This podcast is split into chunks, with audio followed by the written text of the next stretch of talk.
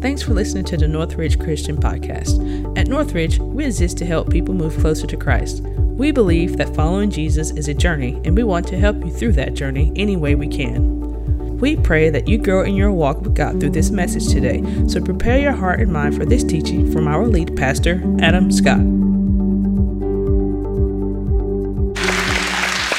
Hey, everybody, welcome to Northridge. Hey, we are in week two of a collection of messages that's tied together by this idea of going all in with Jesus. But I want you to know from that video, okay, the way to go all in at Northridge is to join a community group.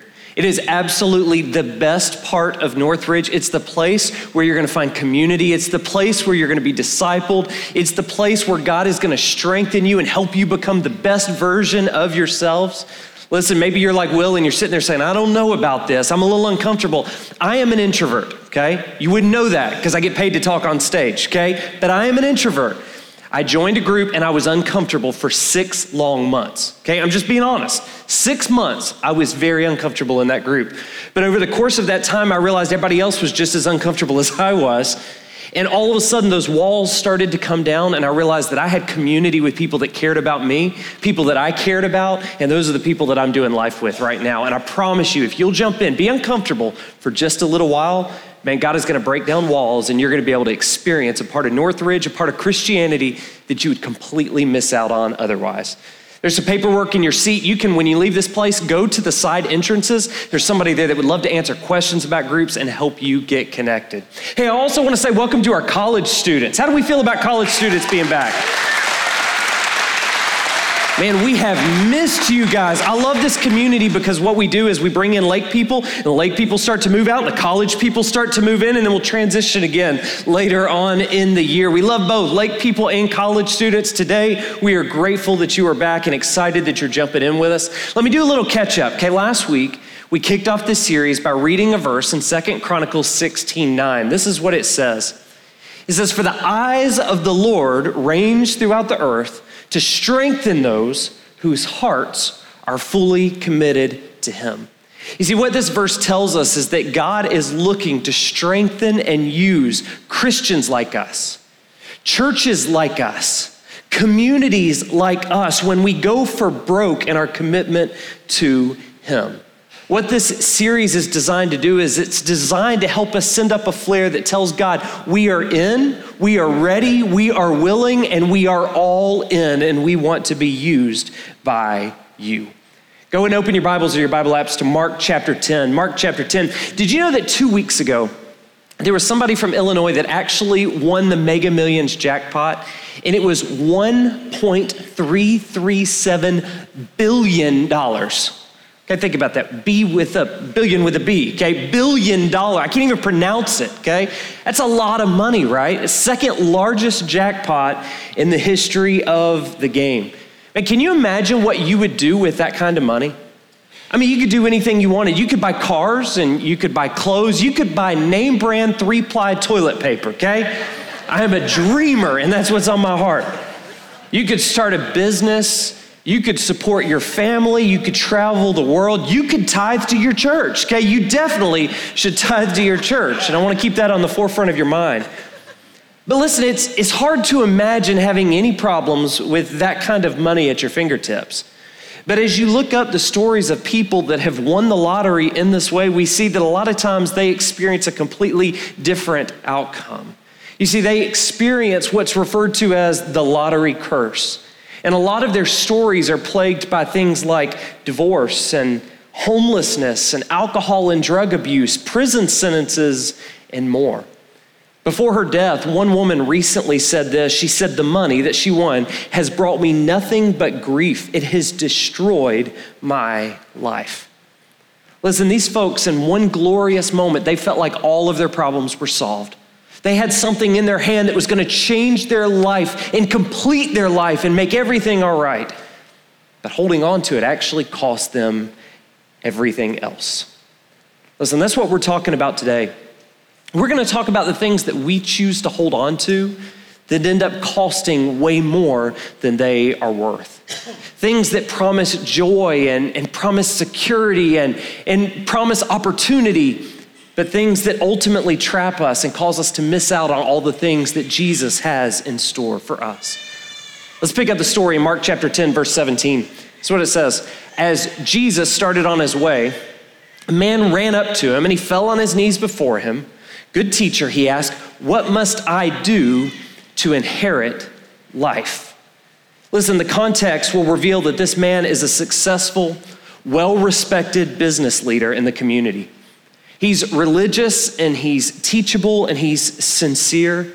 You see, a lot of the people in the Bible that question Jesus, they do so to trick him or to trap him. But in this story, it appears based on his posture and based on his attitude and based on his question that he's humble and he's, he's hungry for a response from Jesus. His question is this What must I do to inherit eternal life? In other words, how do I earn my way into heaven? What boxes do I need to check so that I can be made right with God? How do I become good enough? I want to pause right there and let you know this is where a lot of us find ourselves today. Like we are the man in this story. We're leaned in in this moment, sitting in these seats, leaned into Jesus, saying, Jesus, I'm, I'm hungry and I'm humble and I want to be all in with you. You just got to show me what I need to do. Show me what steps to take. How do I check the boxes? How do I secure my relationship with you? I genuinely want to know what all in feels like. I just need you to spell it out for me so that I know what it's going to take to get there. Well, Jesus responds to that request in verse 18 in a pretty strange way. He says, Why do you call me good? Jesus answered, No one is good except God alone. Listen, when I read this the first time, I kind of felt like Jesus was missing the point of the guy's question. I felt like he was kind of picking on this poor guy for something insignificant that he said. But, but the more I dove into this story, the more I realized that he is providing a foundation for the answer he's about to give. You see, in a nutshell, what Jesus says here is, is that the answer he is going to provide only carries weight if the man recognizes him as God himself. You see, what he tells the man is, is I'm not speaking to you, I'm not answering your question as a good teacher who knows things. We have any teachers in the room? Okay, should have quite a few teachers in the room. We're going to honor you guys in just a few minutes. And I want you to know that you are good because you're a teacher. But I want you to know that even though you're good, you're not God. Okay, sorry to bust your bubble. Jesus explains that the answer he will provide doesn't carry the weight of a good teacher who knows things, but of the God of all creation who rules everything. You see, what he says is that nothing this man could ever do apart from acknowledging Jesus as God will be satisfactory. Jesus is the way, He is the truth, He is the life, and nobody gets into heaven except through Him. That's the foundation for what comes next, verses 19 through 20. Jesus says, You know the commandments. You shall not murder, you shall not commit adultery, you shall not steal, you shall not give false testimony, you shall not defraud, honor your father and mother. Teacher, he declared, all these I have kept since I was a boy. See, what Jesus does is he responds by highlighting six of the Ten Commandments. And specifically, he highlights the six commandments that deal with human interactions. He says, You need to keep all of these. These are an important part of experience with God. The man says, I've done that. Ever since I was a little kid, I've done that, but I still feel like something is missing. It's kind of like when you leave your house and you have that nagging feeling that you're missing something that you're supposed to have right? You check your pockets. Have I got my keys? Have I got my wallet? Have I got my phone? You don't know what it is, but you know that there's something that you're leaving behind, something that's important that you need to have in your possession. That's what this man feels like. In the pit of his stomach, he knows that something is missing. So he says to Jesus, Yeah, yeah, I get all of that. I've heard all of that before, but why don't I feel complete? Why don't I feel whole? What is still missing from my life? At this point, Jesus reads the heart of the man in the story, and he begins to shine light on the very thing that's holding him back from a complete and total experience with God. That's what he says in verse 21. It says, Jesus looked at him and he loved him. Okay, that's important. What he's about to say, he doesn't say out of anger. He doesn't say to embarrass him. He doesn't say it to highlight his failure. He loves him. He says, One thing you lack go sell everything you have and give to the poor and you will have treasure in heaven. Then come follow me. Let me tell you something the pathway to heaven is not poverty, it's Jesus. Okay, period. The pathway to heaven is not poverty, it's Jesus. But this man's wealth sat on the throne of his heart. And because of that, there was no room for him to follow Jesus. Listen, the people that were listening to this encounter, they believed that wealth was a sign that you had God's favor. They believed that because you had wealth, you were in good standing with God. But Jesus recognizes this man's situation as something different. And he says, This man's wealth is the barrier that's preventing him from loving God with all of his heart and loving others as himself. If he wants to go all in, if he wants to experience the blessing of that kind of relationship with God, then he's going to have to deal with the greed in his heart so that he can then follow Jesus. Verse 22 tells us how he responds. It says, At this, at this the man's face fell. He went away sad because he had great wealth. You see, the truth is, this man loved God, but he lived for the idol of money. And giving that up was a higher price than he was willing to pay. And so rather than embracing an all in relationship with Jesus, he turns and walks away so that he can hold on to the very thing that he perceives to be even more important. Here's our sermon in a sentence. Okay, this is where our lives collide with this story. This is what we need to walk away from this story and understand. We cannot cling to Jesus if our hands are full of something else. We cannot cling to Jesus if our hands are full of something else. You see, we can try and keep the law, we can try and follow the rules, we can be in church every single Sunday and read our Bibles every single morning and still miss out on what only Jesus has to offer. If we've given our hearts to something else, we're going to have to address that issue in order to experience Jesus completely. Listen, let's get practical about that because the goal of our time together is, is not just to learn a Bible story and understand it, but, but to know how to apply it so that it affects not just our Sunday, but our Mondays as well. If we want to go all in with Jesus, this is what we're going to have to understand. First thing, we need to loosen our grip on things that are not Jesus. We need to loosen our grip on things that are not Jesus. You see, the truth is, there's no indication from Jesus' words that this command that he gave to this individual was a command he wanted to give to all of his followers for all of time. You see, if you look through the Gospels, you'll see other stories that indicate that Jesus does not require all of his followers to sell everything and give it to the poor. But for this man, his obstacle was money. And quite honestly, for many of us, we share that same spiritual problem.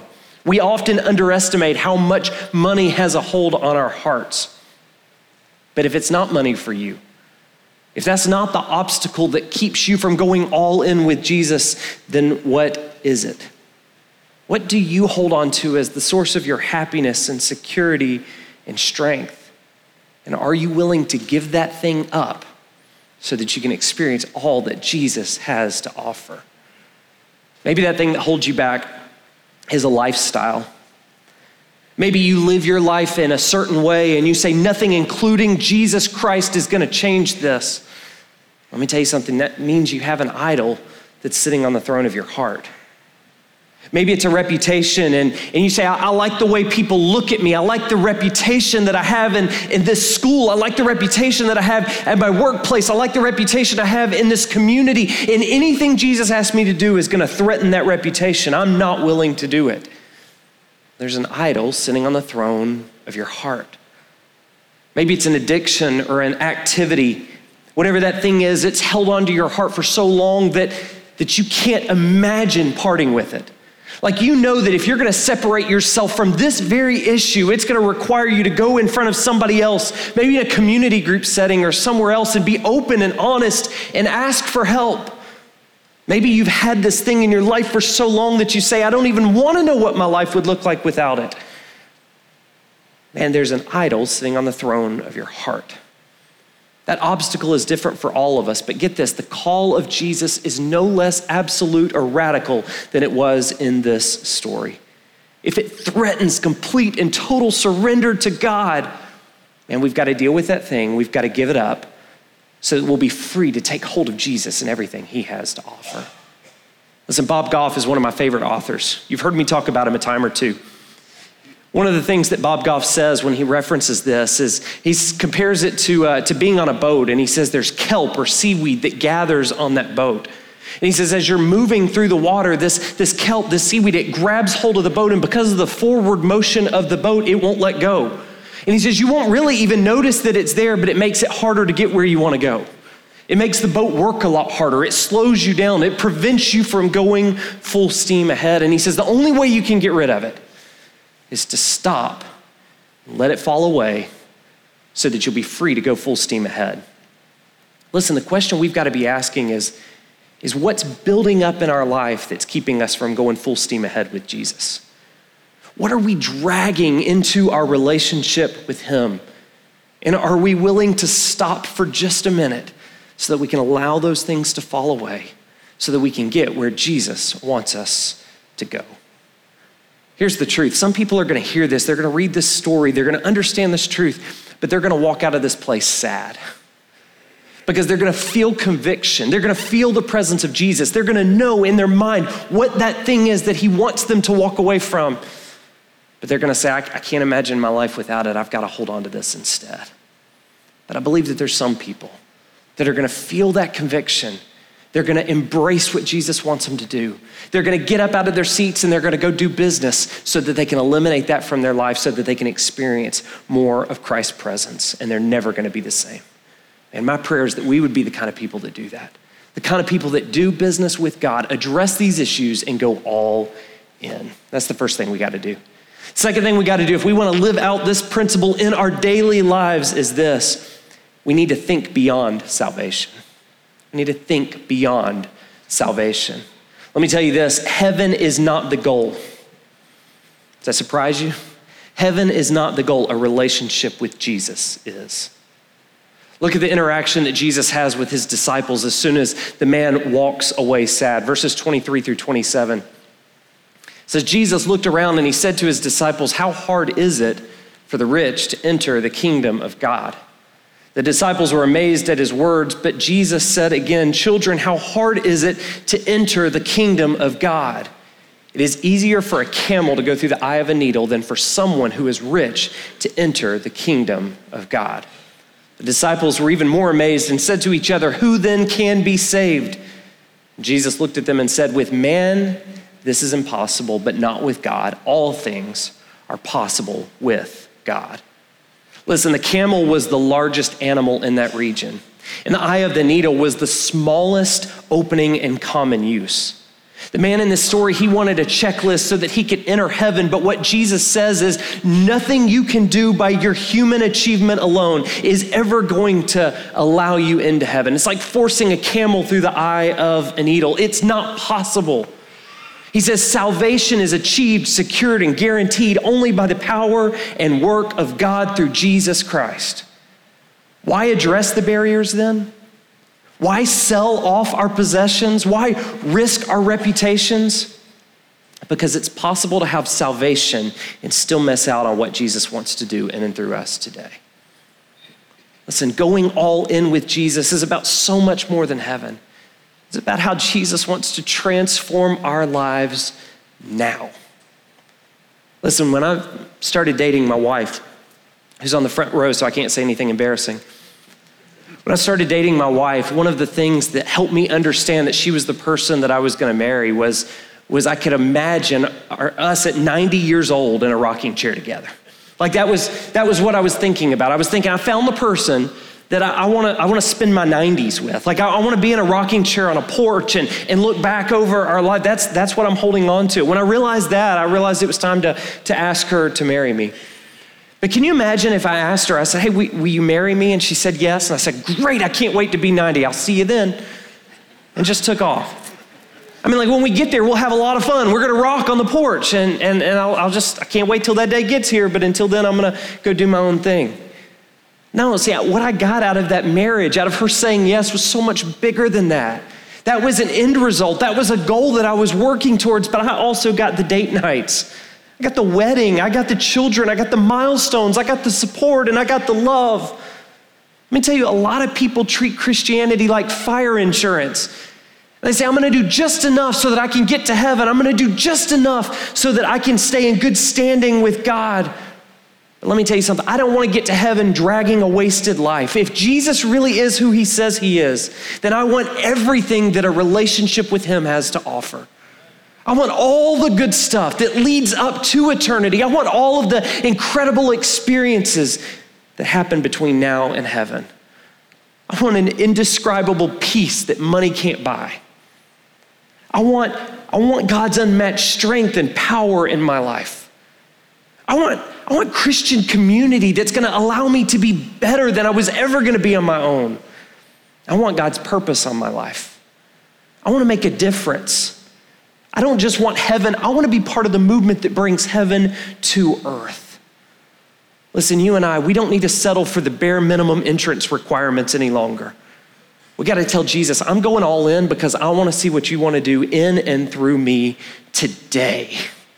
I'm going to let go of anything I got to let go of so that I can grab hold of you and my life will change. My campus will change. My school will change. This community will change because you're doing something in and through me now. That's the second thing we got to do.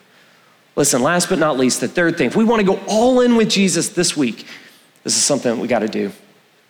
We need to trust God to provide. You see, the call of Jesus is going to demand something. If this story is any indication, the call of Jesus is going to demand everything, but every single sacrifice that we make is an investment in the hands of God. Look at how this story concludes in verses 28 through 30. It says, Then Peter spoke up. He says, We have left everything to follow you. Truly, I tell you, Jesus replied, no one who has left home or brothers or sisters or mother or father or children or fields for me and the gospel will fail to receive a hundred times as much in this present age. Homes, brothers, sisters, mothers, children, and fields, along with persecutions, and in the age to come, eternal life. Listen, what Jesus says is that those that are willing to address the barriers that prevent them from complete and total surrender to Jesus, and they're going to experience a treasure in their life that far outweighs any sacrifice that they make. You see, we think a lot of times that we want what this world has to offer so that we can be happy, so that we can be full, so that we can be complete and be whole. Man, but just wait until you see what Jesus can do. Only He can provide the desires of our heart. But we got to let go of everything else so that we can experience His power and presence in our life now. See, when I think about this, I think about Halloween. Our, our community does Halloween in a big way. I've never lived anywhere where they get this excited about Halloween, okay? Our neighborhood, our kids were walking through this last year, and we gave them big bags because we know how this community is. Man, their bags were full. They're dragging them on the ground, dropping candy behind. They're complaining and whining. Can you believe that? They complain and whine about how heavy their bag full of free candy is. But I wanted to look at my son, and, and, and when he was dragging that bag, and just say, listen, what you got to do is you got to go take out the Tootsie Rolls. They're filler candy. They don't matter. Nobody likes them anyway. Leave them behind. Dump them in your sister's bag. You got to make room for the better stuff. You got to make room for the stuff the neighbor has to offer. Let me tell you something our relationship with Jesus is the same way cannot cling to Jesus if our hands are full of something else. There's some things in our life that, quite honestly, we just got to say, I'm going to handle those things. I'm going to walk away from those things. I'm going to give those things up because I want what Jesus has to offer more. Listen, if you feel conviction in your heart right now because you know what that thing is, man, I don't want you to leave this place holding on to that thing anymore. I want you to deal with it so that you can experience more of Jesus in your life. This series is all about going all in. This series is all about experiencing Jesus in our life and in our church and in our community. Oh man, but there's a price that has to be paid. We got to say, I'm going to do what needs to be done because I believe that Jesus can provide even more than I can sacrifice. What do we need to let go of today so that we can experience more of Him tomorrow? Will we walk away sad today, or we walk away knowing that our life has been transformed by the power of Jesus Christ? Let's pray. Heavenly Father, we thank you for all the blessings in our life. And God, we know that that some of the blessings in our life are just reminders of how good you are. And, and we can take those things and hold on to them and, and point back to you and say, Thank you, God. We're so grateful. But we, God, we know there's other things in our life that, that become a distraction for us, that, that hold us back from complete and total surrender to you. And so, God, I pray in this moment that you'll give us the wisdom to discern which is which. Pray that you'll increase our willingness to say, Jesus, I'm going to lay it all down at your feet so that I can experience more of what you want to fill my hands with. God, I pray that we'd be, we would be a church that doesn't just talk about this stuff. Pray that we would be a church that deals with the hard stuff because we believe that you've got something better in store for us. Pray all this in Jesus' name. Amen. Hey, listen, we're going to sing a song, and that song has a line in it. It's wherever you lead me, whatever it costs me, all I want is you. Jesus, all I want is you. Here's what I want to say to you if you can't sing those words with, with a sense of authenticity as a prayer to God, then I don't want you to sing them. But I want this room to be full of people that are saying to Jesus, I'm going to give everything up. I'm going to surrender all I have because all I want is you.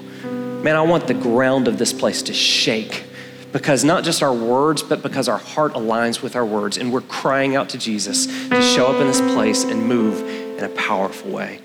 Listen, the altar is going to be open on both sides. You're welcome to come and pray there. You can spend time laying something down and, and giving it to Jesus so that you can experience more of Him in your life. We're going to have people at the front just follow the lights. They would love to pray with you, talk to you about this, even help you if you want to make a decision to surrender your life to Jesus. But over the next few minutes, we're going to invite Jesus in and we're going to watch Him move in a powerful way. Y'all stand up and let's sing.